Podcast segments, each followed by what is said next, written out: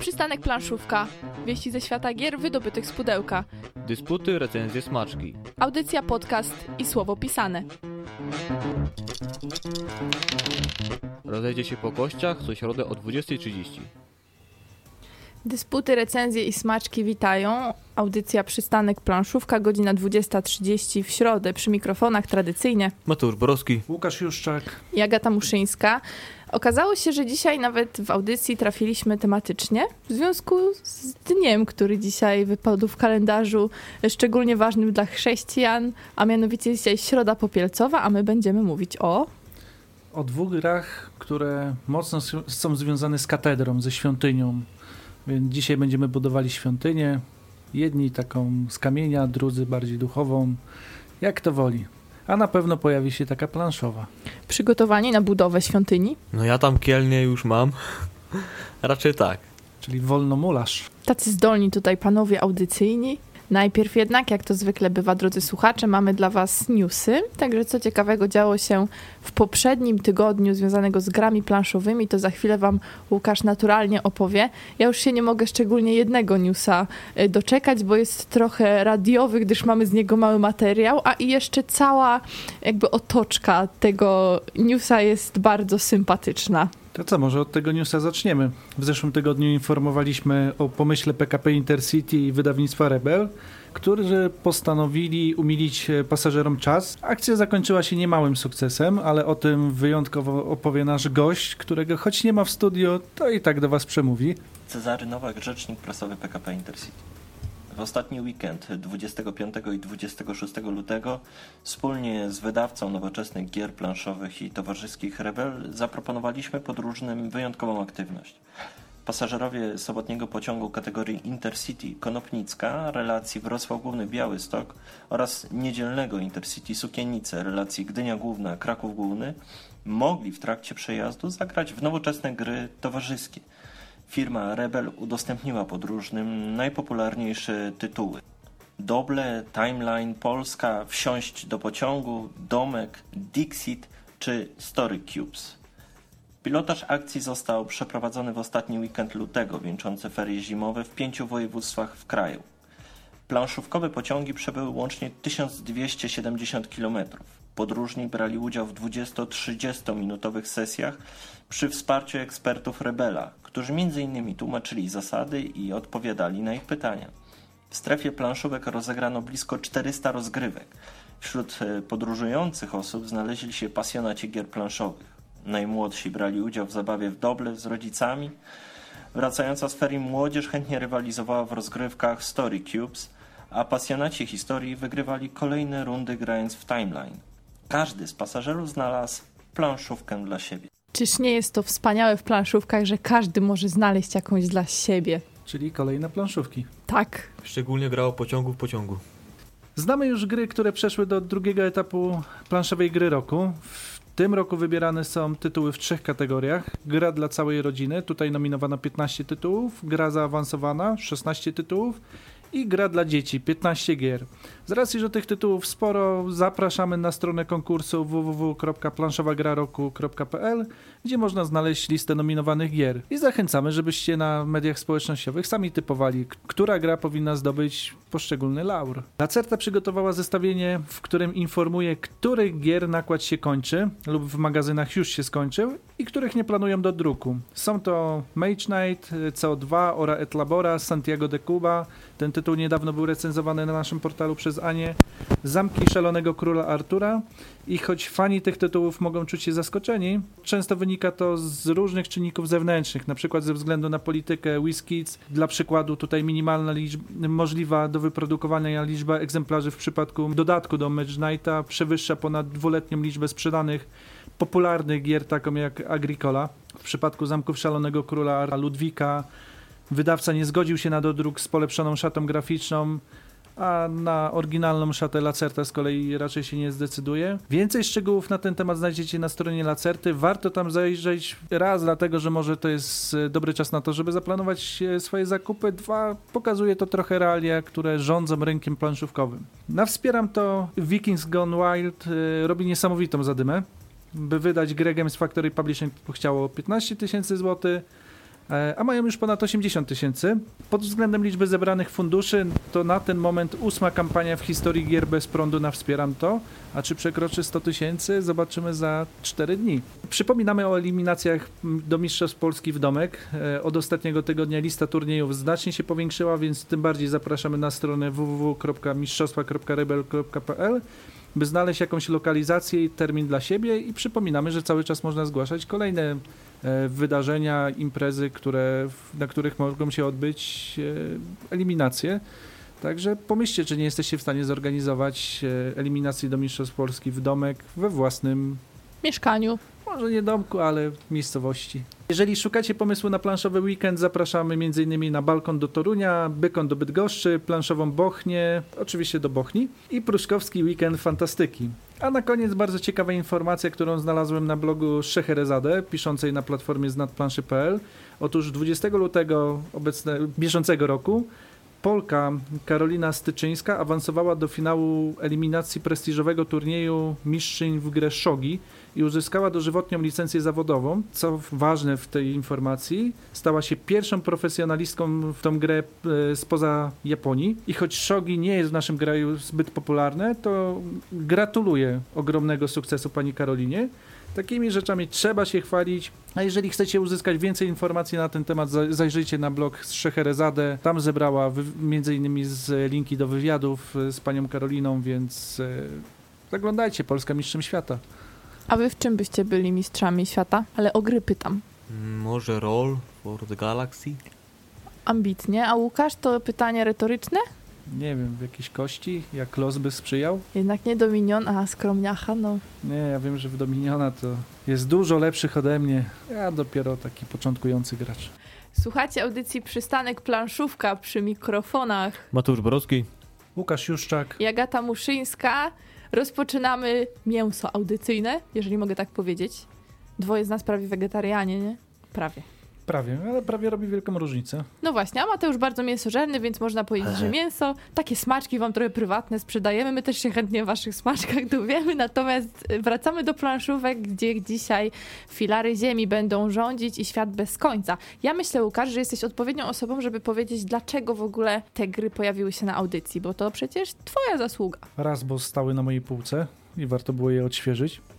To jeden z powodów. Drugi z powodów, i to chyba ten ważniejszy, to to, że autor szykuje nową część filarów Ziemi. Może nie każdy czytelnik wie, że filary Ziemi to jest taka, można powiedzieć, monumentalne dzieło Kena Folletta, wcześniej kojarzonego raczej z e, jakimiś kryminałami, powieściami szpiegowskimi, takimi thrillerami, a w 1989 roku wydał powieść historyczną Filary Ziemi, która doczekała się zarówno wersji książkowej, no, do tego m, został stworzony serial, została stworzona gra planszowa. E, Drugą książką były, jest Świat bez końca, to jest kontynuacja Filarów Ziemi. Akcja dzieje się około 200 lat później, a na ten rok zapowiedziany jest trzeci to, tom tego dzieła. Zobaczymy, czy równie monumentalny. Premiera bodaj, zagraniczna bodajże we wrześniu, także już, już niebawem.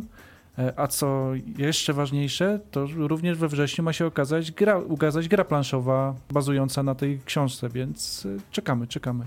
I to jest myślę dobry powód, by, powód, by sobie odświeżyć akurat te tytuły. Jak zawsze zaczniemy od zasad i teraz panowie wam przytoczą, jak umieją najlepiej, jak grać w filary ziemi i w świat bez końca. Najpierw filary ziemi, bo jedziemy chronologicznie. Bo były pierwsze. Filary Ziemi, The Pillars of the Earth, a autorstwa oczywiście Kena Folletta, wydała ją Galacta w 2006 roku, a i nawet zdobyła nagrodę Deutscher Spiele Preis 2007 w Niemczech. I potrzebujemy do rozgrywki od 2 do 4 osób, tak mniej więcej 12 lat wzwyż można zacząć grać, no i trzeba przygotować co najmniej 2 godziny, no nawet na początek troszkę więcej. Yy, Co jest naszym celem gry? No musimy zbudować jak największą i najpiękniejszą angielską katedrę. A wszystko to dzieje się w mieście Kingsbridge. No jako budowniczowie musimy się y, uporać bez nowoczesnych maszyn, jakichś spalinowych czy elektronarzędzi, gdyż w XII wieku to były bardzo analogowe czasy. No, wykorzystujemy przy tym pomocników i gromadzimy dostępne zasoby, by jak najbardziej przyczynić się do, tej budowy no i zdobywając przy, przy okazji no, punkty zwycięstwa. Co otrzymujemy w tym jakże pięknym e, pudełku? A zaczynając od tektury, jedną planszę, jedną katedrę e, złożoną z 6 elementów, 12 pionków budowniczych, 75 kart, 35 pionków robotników, 82 dwa żetony surowców, 9 znaczników, jedną kostkę, też drewnianą, jeden płócienny woreczek, no i tak ładną, obszerną troszkę instrukcję. Każdy z graczy wybiera swój ulubiony kolor, a następnie otrzymuje trzy pionki budowniczych, które wrzuca do płóciennego woreczka. Następnie otrzymuje 12 pionków robotników, 7 małych i jednego dużego, który się, liczy się jako 5 małych. Będą oni zbierali surowce z planszy, coś jakby jeden większy kierownik. E, otrzymuje także trzy karty początkowych rzemieślników. Jednego pomocnika murarza, jednego stolarza i jednego kamieniarza. Oni będą przerabiali nasze zdobyte surowce na punkty zwycięstwa. Każdy też z graczy kładzie jeden ze z dwóch dostępnych swoich drewnianych znaczników i kładzie go na polu y, o numerze 2 na torze punktu zwycięstwa. Gracz rozpoczynający kładzie drugi swój drewniany znacznik na polu 20 na torze złotych monet. Pozostali gracze, zgodnie z ruchem wskazówek zegara, kolejno na polu 21, 22 i 23. Po prostu mają więcej gotówki i trochę jakby balansuje to finanse. E, następnie trzeba przygotować trochę naszą ładną tekturową planszę. E, tasujemy 24 karty rzemieślników i rozdzielamy je na poszczególne stosy według liczb znajdujących się na rewersie. Otrzymujemy 6 stosów po 4 karty. Następnie tasujemy 9 kart surowców, 10 kart zdarzeń, tasujemy, odrzucamy 4 z pudełka, a następnie stos pozostałych 6 kart kładziemy w prawym górnym rogu na planszy. Drewniane sześciany, czyli nasze surowce, rozkładamy na planszy. Drewno, czyli brązowe sześciany w lesie, kamień, czyli szare sześciany kładziemy w kamieniołomie, piasek, czyli beżowe sześciany w żwirowni. Uzupełniamy także rynek surowców na planszę, kładąc po 4 sztuki każdego z surowców, czyli drewno, kamień i piasek. E, na miejscu zwanym Królewskim Dworem kładziemy jeden drewniany sześcian metalu w kolorze niebieskim. Czterech szarych robotników ustawiamy w zamku Shiring. E, jednego czarnego robotnika kładziemy też koło planszy, bierze on udział tylko w grze w wyniku działania jednej z kart przywilejów. No i możemy już sobie zacząć grać. Gra ogólnie toczy się przez 6 rund podzielonych na 3 fazy. Możemy przeczytać instrukcję dla pierwszej fazy i następnie rozegrać ją. Przeczytać drugą fazę, rozegrać i tak dalej. Mm, tak, no, po prostu jest o wiele łatwiej, przystępniej i o, y, bardziej oswoimy się zasadami, które wbrew no, pozorom nie są trudne. Także opiszę pokrótce poszczególne fazy, bo tak będzie na, naj, naj, najbardziej przystępnie. Co robimy najpierw? Wybieramy kartę surowców i rzemieślników. Czyli wysyłamy naszych robotników zgodnie z ilością wskazaną przez wybraną e, przez nas kartę surowców. Następnie e, możemy kupić dodatkowego rzemieślnika, które jest opcjonalne. Jeśli się zdecydujemy, to opłata jest ujeszana poprzez przesunięcie w dół znacznika gracza na torze złotych monet. Mamy po prostu dodatkowego rzemieślnika. Następnie rozmieszamy budowniczych. Gracz rozpoczynający losuje z woreczka po jednym budowniczym i umieszcza go na torze kosztów, rozpoczynając od liczby z numerem 7. Liczba ta po prostu stanowi koszt dla pierwszego z wylosowanych budowniczych. Jeśli gracz, do którego należy wylosowany pionek, zdecyduje się, czy chce umieścić budowniczego na planszy, na jednym z dostępnych miejsc, no musi po prostu zapłacić lub też spasować. Decydując się, zyskuje przewagę wyboru przed innymi graczami, no ale ponosi dość spory koszt na początku. Losowanie jest kontynuowane aż do wylosowania ostatniego budowniczego. Wraz z losowaniem koszty umieszczenia pionka na planszy spadają, aż finalnie staje się darmowy. Przechodzimy do trzeciej fazy, czyli rozpatrujemy miejsca na planszy, które są ponumerowane i rozpatrujemy w kolejności zgodnie z ruchem wskazówek zegara. Pierwsze rozpatrzymy wydarzenie, co się stało w mieście Kingsbridge, czy to jest na plus, czy jest na minus. Rozpatrujemy siedzibę biskupa, pozwala nam y, ochronić się przed wydarzeniem. Pobieramy zyski z przędzalni, czyli dostajemy złotą monetę za każdego z postawionych tam naszych robotników. Czwarte miejsce, czyli z Kingsbridge, dobranie karty przywileju. Następnie jest też klasztor w Kingsbridge, yy, czyli po prostu pozyskujemy punkty zwycięstwa, zwykle dwa lub jeden punkt. Dobieramy yy, surowce z lasu, kamieniołomu i żwirowni, czyli nasi, nasi robotnicy wracają z łupami. Następnie odwiedzamy królewski dwór. Możemy zostać zwolnieni yy, z podatków. Yy, w Shiring jest dobranie rzemieślników za darmo. No i możemy też ustawić się na polu następnego gracza rozpoczynającego. Stawiając tam budowniczego po prostu zyskujemy pierwszeństwo w kolejnej rundzie. No gra kończy się po szóstej rundzie Zwycięzcą zostaje gracz, który zdobył najwięcej punktów zwycięstwa. W przypadku remisu y, ten, kto posiada najwięcej złotych monet. A teraz, drodzy słuchacze, proponuję wsiąść do machiny czasu. 200 lat później to samo miasto, Kingsbridge, e, tym razem już katedra m, przedstawia majestat Boga. Mieszkańcy dalej żyją, dalej próbują rozwijać swoją mieścinę. Zmienił się przeor, zmienili, y, tak naprawdę spotykamy już dzieci głównych bohaterów y, z filarów ziemi. Mamy cel. Jak zwykle gracze mają jeden cel, przynajmniej najczęściej, zdobyć jak najwięcej punktów zwycięstwa. A w przypadku Świata Bez Końca będziemy je zdobywali poprzez tak naprawdę na kilka sposobów, ale najważniejsze to jest e, nasz udział w różnych projektach budowlanych oraz niesienie pomocy chorym. I rozgrywka w e, przypadku Świata Bez Końca e, będzie podzielona na cztery rozdziały. Każdy będzie składał się z sześciu rund i one obrazują różne lata przebiegu historii związanej z, z opowiadanej w książce i jak sama rozgrywka będzie przebiegała. Na planszy, która obrazuje nam e, Kingsbridge, na początku każdej rundy gracz, który będzie rozpoczynał, będzie odkrywał karty wydarzenia. Karty wydarzenia w świecie bez końca mają dwojakie znaczenie. Po pierwsze, wprowadzają nam pewien element fabularny, który możemy odczytać. Często tam jest jakiś jeszcze krótka wzmianka o tym, co e, co się dzieje i one dają jakiś efekt. Efekt może być natychmiastowy, jednorazowy, czy w innych wypadkach niebieskie karty będą działały przez kilka tur, w zależności kiedy je dobierzemy. Zawsze je będziemy potem zrzucali na koniec rozdziału. E, A druga rzecz związana z tymi kartami to jest e, ich ułożenie. Jeżeli chodzi o świat bez końca, trzeba siadać po różnych bokach stołu.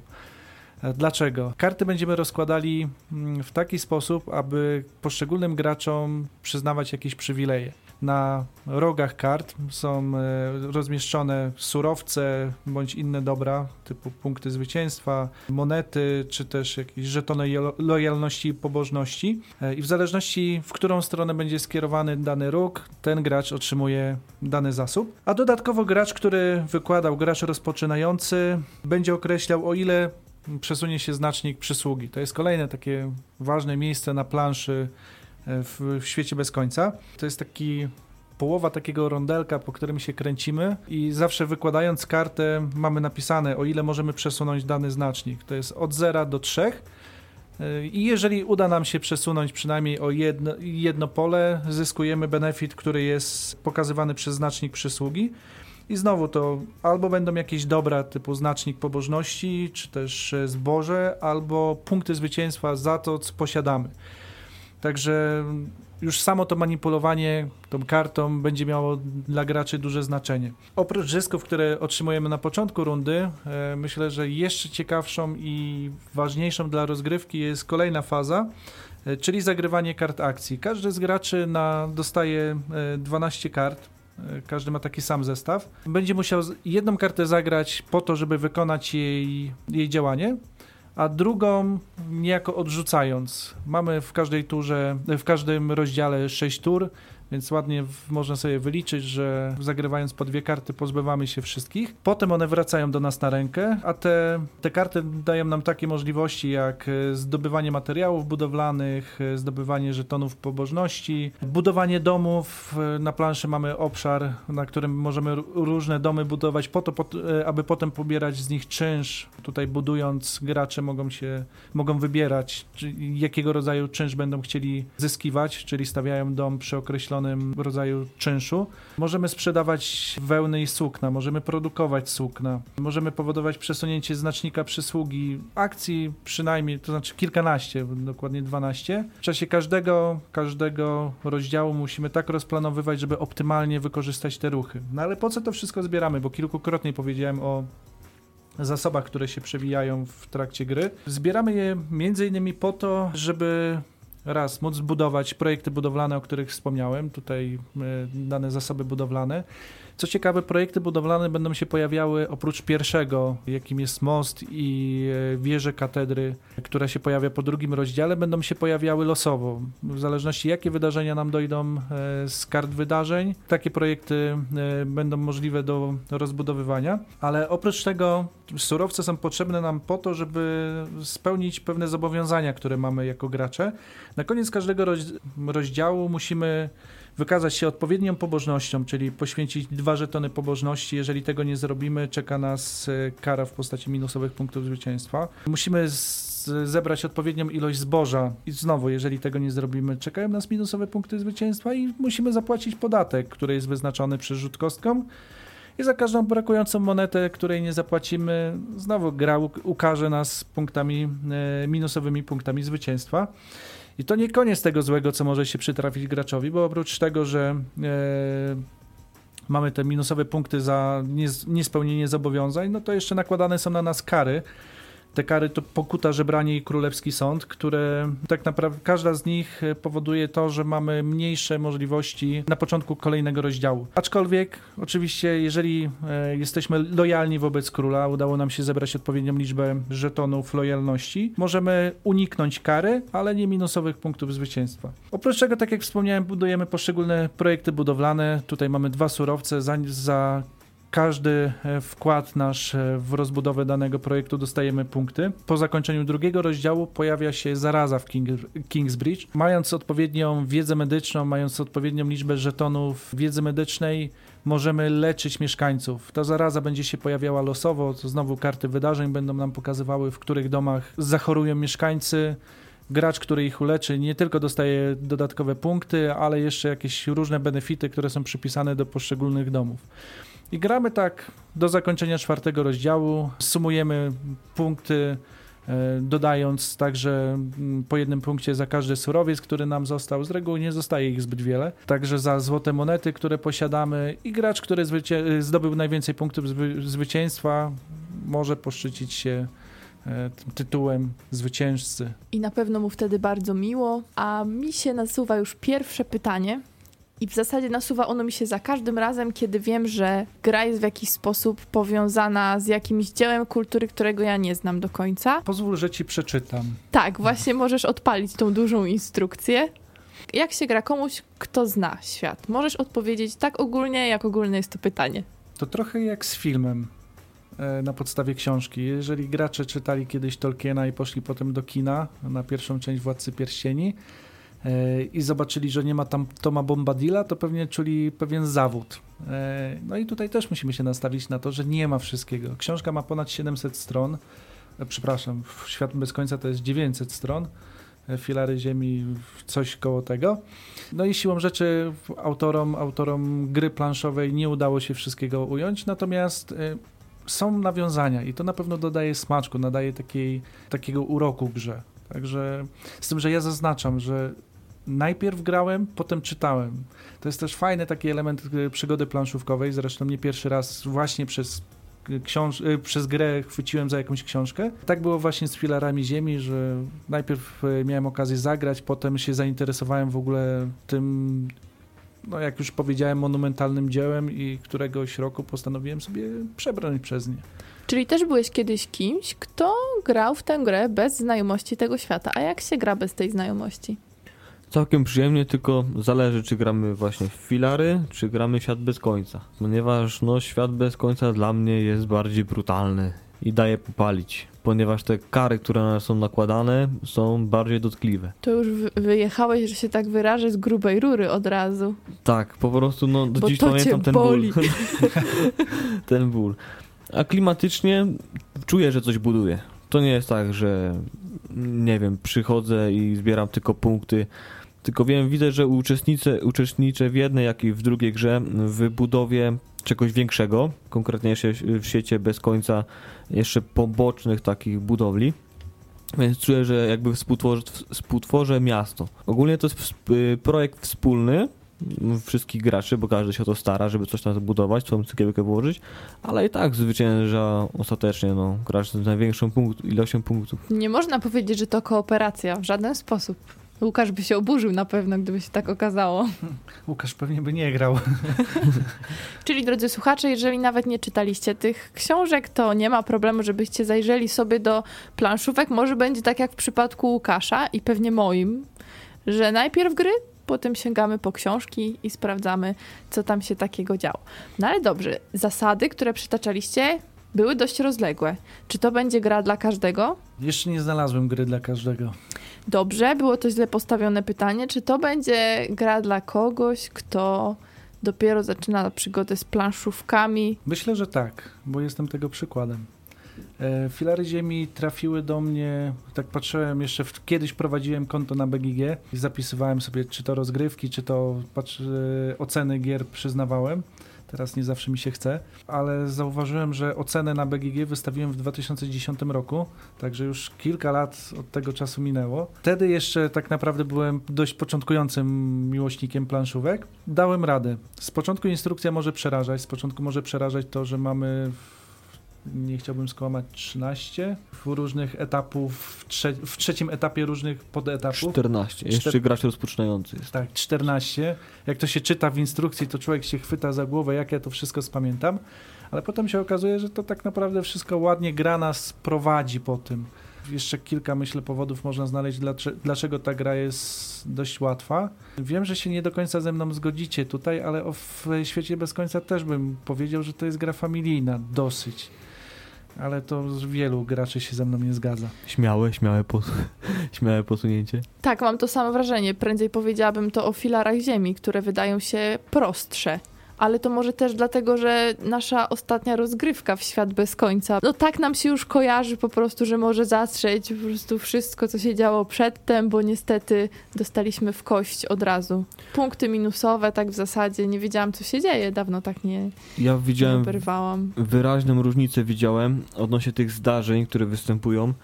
Wiadomo, tam dostajemy jakąś karę w świecie bez końca i filarach ziemi. Tylko w świecie bez końca, gdy nie spełnimy pewnych warunków, nie będziemy mieli uciłanych no, odpowiednich zasobów, które będziemy musieli po prostu oddać po to, żeby nie cierpieć. Yy, I naprawdę mało, mało nam starczy no, czasu, żeby zgromadzić coś dla siebie i się rozbudować. Walczymy praktycznie po to, żeby się głównie chronić i nie tracić, nie iść na minus, bo yy, no, nasza rozgrywka po prostu była taka, że dostawaliśmy bardzo na minus. Tak, w filarach ziemi da się uniknąć mm, też dwóch kar, ale nie są one tak dotkliwe.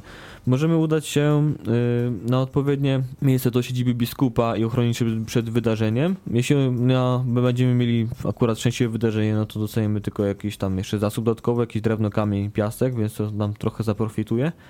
I możemy jeszcze udać się na jedną miejsce na, na królewski dwór i być zwolnionym z podatków. Tam też dostaniemy, jeśli jesteśmy pierwsi, żeton metalu też daje nam duży profit. No i nie zapłacimy podatku, będziemy zwolnieni z jakiejś katastrofy, ale te katastrofy, które się pojawiały, nie były tak dotkliwe jak w świecie bez końca. No, już samo to, że dostawaliśmy mm, nie minusowe punkty, no to niestety nie obali Łukasza tezy o tym, że jest to gra familijna. Słuchacze tego nie widzą, ale Agata bardzo mocno zmrużyła oczy i się tak pytająco, dlaczego tak uważam. No bo nie da rady tego obalić żadnymi takimi argumentami. No filary ziemi to prędzej bym powiedziała, że tak, to jest taka dobra nauka worker placement, mi się wydaje. A czy tak, bo to zresztą przez wielu uważany jest za taki typowy przykład worker, mechaniki worker placement, czyli tej, w której wysyłamy swoich, nazwijmy to, robotników po to, żeby wykonywali jakieś akcje, a jeżeli tam kogoś wyślemy, no to e, blokujemy tym samym przeciwnikowi dostęp do danej akcji.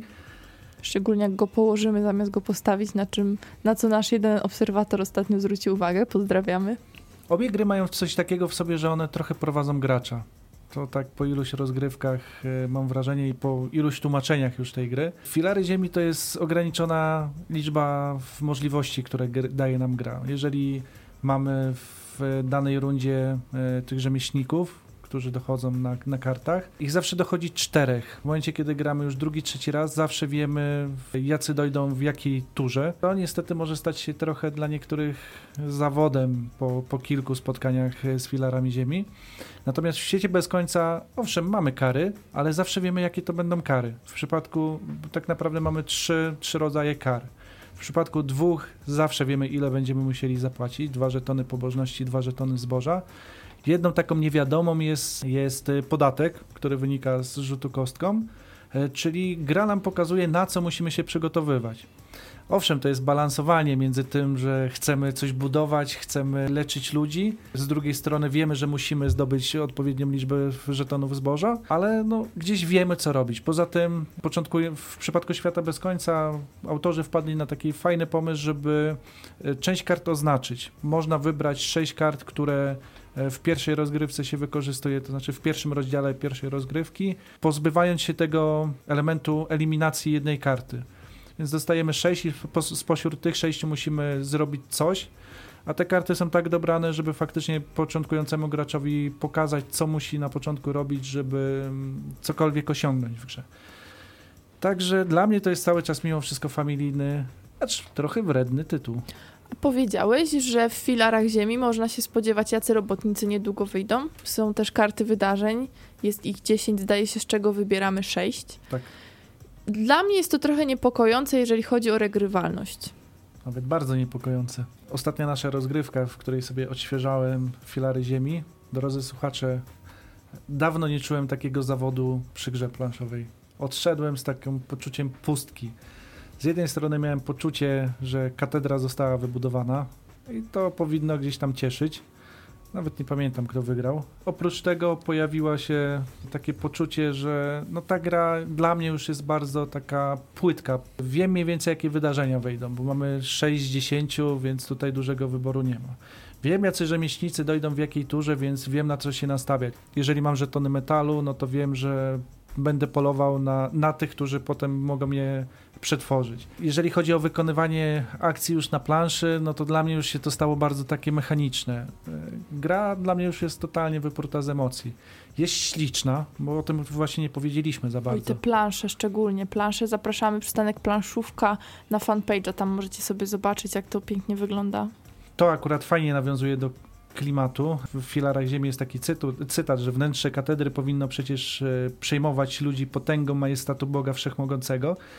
I faktycznie to jest jedna z takich gier, w której siadamy, jest takie wielkie wow, jakie to wszystko śliczne i jak e, jeszcze fajnie prowadzi, bo te akcje, o których wspominałeś, że jest tam kilka, 14? 14 one na planszy są rozmieszczone, w, tak naprawdę idziemy jakby taką ścieżką i nie sposób zapomnieć o tym, że mamy coś do wykonania. Aha, jeszcze ta trójwymiarowa katedra, mhm. natomiast no, to są trochę takie cukiereczki, ale człowiek chciałby się czymś posycić. E, I przez pierwsze kilka rozgrywek faktycznie ta gra mnie bawiła. Ciekawostka z BGG, e, w 2010 roku temu dałem 7,5. E, jak pisałem recenzję dla przystanku planszówka już było 7, a teraz pewnie bym dał taką szóstkę. Czyli po prostu ta gra jest dla ciebie, no nie powiedziałbym, że przegrana, ale przerzuta. Zużyta, takie Zużyta. Tak, trochę tak. Trochę nie, nie przetrwała tej próby czasu. Są gry takie jak Samurai, do których, czy Ingenius, do których zawsze chętnie wrócę, a tutaj no, smutno mi się zrobiło. Ale to ciekawy przykład, bo faktycznie pamiętam, Łukasz nam zawsze bardzo w, w, w, superlatywach nam po prostu o filarach ziemi opowiadał i to być świadkiem tego, jak jego emocje opadają, to, to było też ciekawe doświadczenie. To już jest taka wyższa zażyłość koleżeńsko-planszówkowa. W każdym razie, no filary ziemi może będą dobre dla kogoś, kto faktycznie ma multum tytułów po prostu na, na półce i nie będzie codziennie w nie grał. I to tylko ratuje mało regrywalne gry chyba. A może tu jest taki problem właśnie z, odno, z odniesieniem do nostalgii. Kiedyś nas jakieś rzeczy bawiły, grafika, rozgrywka. Poszliśmy dalej w rozwoju, tak, poznaliśmy inne tytuły, Nowe ale gry, tak, tak na, nadal pamiętamy ten tytuł dobrze, kojarzą się no, dobre chwile z tym. Tak samo i grach komputerowych, i planszowych i jakichkolwiek innych rozgrywkach. No i próbujemy, albo mamy okazję potem wrócić do tego po, po paru latach i możemy czuć taki zawód trochę, że to już tak nie bawi. Dorośliśmy trochę. Albo zestarzyliśmy się, albo po prostu no już mamy prawo, żeby lubić coś innego bardziej. Mhm. Znaczy, żeby słuchacze mnie też nie zrozumieli, to nie jest zła gra. To jest dobra gra. To jest pewien klasyk. Zresztą, co ciekawe, właśnie filary są wyżej w rankingach niż y, Świat bez końca. Świat bez końca pamiętam jeszcze jakiś czas temu można było kupić i on tak zalegał na półkach sklepowych. Teraz już y, nakład się wyczerpał. Mm, ta gra chyba teraz dopiero zacznie nabierać pewnej wartości e, takiej kolekcjonerskiej. Natomiast, tak jak mówię, tych emocji już takich nie ma. E, jeżeli jesteście graczem, który gra okazjonalnie, graczem familijnym, w filarach ziemi możecie coś znaleźć. Jeżeli czytaliście książkę, no to macie jakieś odniesienia, macie to Kingsbridge, macie e, bohaterów, którzy pojawiają się w książce. Pojawia się Przeor Filip, pojawia się Jack Butowniczy i jest jakiś smaczek jest przepiękna plansza, więc łatwo kogoś namówić do tego, żeby grać. Natomiast no, są też minusy i mocno tego doświadczyłem. A jeżeli jesteście miłośnikami negatywnej interakcji? To co? Usiąść do tych tytułów w ogóle? Tu nie ma negatywnej interakcji. No, ewentualnie jak przesuwasz tę kartę w świecie bez końca, żeby komuś nie przydzielić jakiegoś daru, to możesz mu zrobić na złość. No to jest takie po prostu wynikające z mechaniki Jak raczej. to mówimy zawsze, efekt uboczny Efekt po prostu uboczny. jakiegoś ruchu, tak? No dlatego też to jest kolejna rzecz, która potwierdza, że to jest familijny tytuł. Tutaj nie ma jakiegoś takiego szkodzenia. E, znowu, o właśnie, czego nie ma w tej grze? W świecie w, bez końca. W obu grach Mhm. e, nie ma brutalności, która pojawia się w książkach. W świecie bez końca były gwałty, była przemoc. E, przepraszam, w filarach ziemi szczególnie to się tak odczuwało, było były te gwałty, była przemoc. E, W grze oczywiście tego nie ma. Tak samo gracze nie wbijają sobie żadnych szpilek, nie, nie wcielają się w rolę e, tych e, złych bohaterów typu biskup z pierwszej części, czy, czy brat Mertina z, z drugiej, więc jest łatwo, przyjemnie. Znaczy może nie zawsze łatwo, ale przyjemnie. Czyli nie szukajcie tego, jak chcecie komuś tam zrobić na złość. To nie gra o tron. Zdecydowanie nie. A da się grać w duecie? Tak, ponieważ mechanika worker placement ucieśnia się z każdą grą, gdy gra w nią więcej osób. Po prostu ostatniemu graczowi zostaje najmniej mm, pola, pól do popisu i no jest bardzo ograniczone. A we dwójkę to zawsze mamy większy wybór, gdzie kto postawić, bo plansza się wtedy nie magicznie nie kurczy. Mhm, to jest związane ściśle z mechaniką, zgadza się. No nie wiem, świat bez końca chyba też przyjemnie. Mhm. Z czego chyba, znaczy ogólnie mi się w świat bez końca ostatnio lepiej gra. E, W filarach ziemi przyznam, że naj, najciekawiej mi się gra w trzy osoby, bo w dwie jest jeszcze tak e, pusto na tej planszy, w sensie, że mamy dużo możliwości, a w cztery z kolei już czujemy taką ciasnotę, że mamy pecha w losowaniu naszych budowniczych, no to może się okazać, że naj, najlepsze kąski już zostały zabrane. To trzeba się na to przygotować, jak się tak gra. Ostatnio też tak, bo stwierdziłam chyba, jeżeli chodzi o najeźdźców z północy, że trójka tam to jest tak skład w sam raz, ale to przy innej Mhm. okazji będziemy rozwijać. No dobrze, to w duecie w zasadzie można pograć, więc jest to plus dla osób, które mają tylko jedną osobę na co dzień do grania. A co się może nie podobać? Ja myślę, że już sporo powiedzieliśmy, ale to może podsumujmy, bo to, że gry są oparte na powieściach, to oczywiście jest plus. Dla fanów tego świata absolutny plus. E, Pięknie wydane, to nie można im tego odjąć. Może familijne, jak twierdzi Łukasz, okej, nie będę się tutaj sprzeczała, bo nie mam argumentów. Mateusz chyba też się nie kwapi do tego. Można polecać, ale z tym zaznaczeniem, że filary ziemi są mało regrywalne, to do tego się doczepimy najbardziej. No myślę, że tak. Nie wiem jak ty Mateuszu. No jeśli, no nie jest to gra, którą powiedziałbym, że wyciągałbym ją co wieczór, tylko raz na jakiś czas jest ok i nie zostanie szybko, że tak powiem, przerzuta. No też nie miałam, też nie miałam takiego niedosytu albo czego, znaczy ty Łukasz miałeś niedosyt po filarach ziemi, ale to z tego powodu, że po prostu pamiętałeś te poprzednie emocje jeszcze. Mhm. A ja na przykład po rozgrywce, okej, zagrałam, była fajna, no ale masz coś takiego, że o matko, jaka gra. No po prostu wyjeżdżasz tam skądś i potem myślisz o tym dwa dni, bo taki Concordia. klimat, bo cokolwiek. No właśnie, przeżywasz to, Boże, może to kupię, może nie kupię, może coś. No wiecie, słuchacze, też znacie ten stan, tak? Po filarach ziemi tak nie miałam.